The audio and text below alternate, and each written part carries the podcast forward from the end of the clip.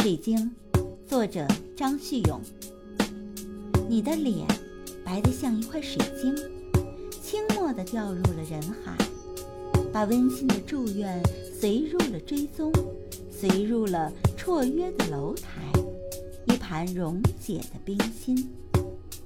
一朝南来的信风，卷起盏盏风铃，散成五彩斑斓的香片。渐入幽谷的回声，可是我听不清这亲切的回音。一次又一次，我无助地辨认契合的感觉，既细腻又互动，魂似海燕里星光阑珊，一遍遍似是而非的眼睛。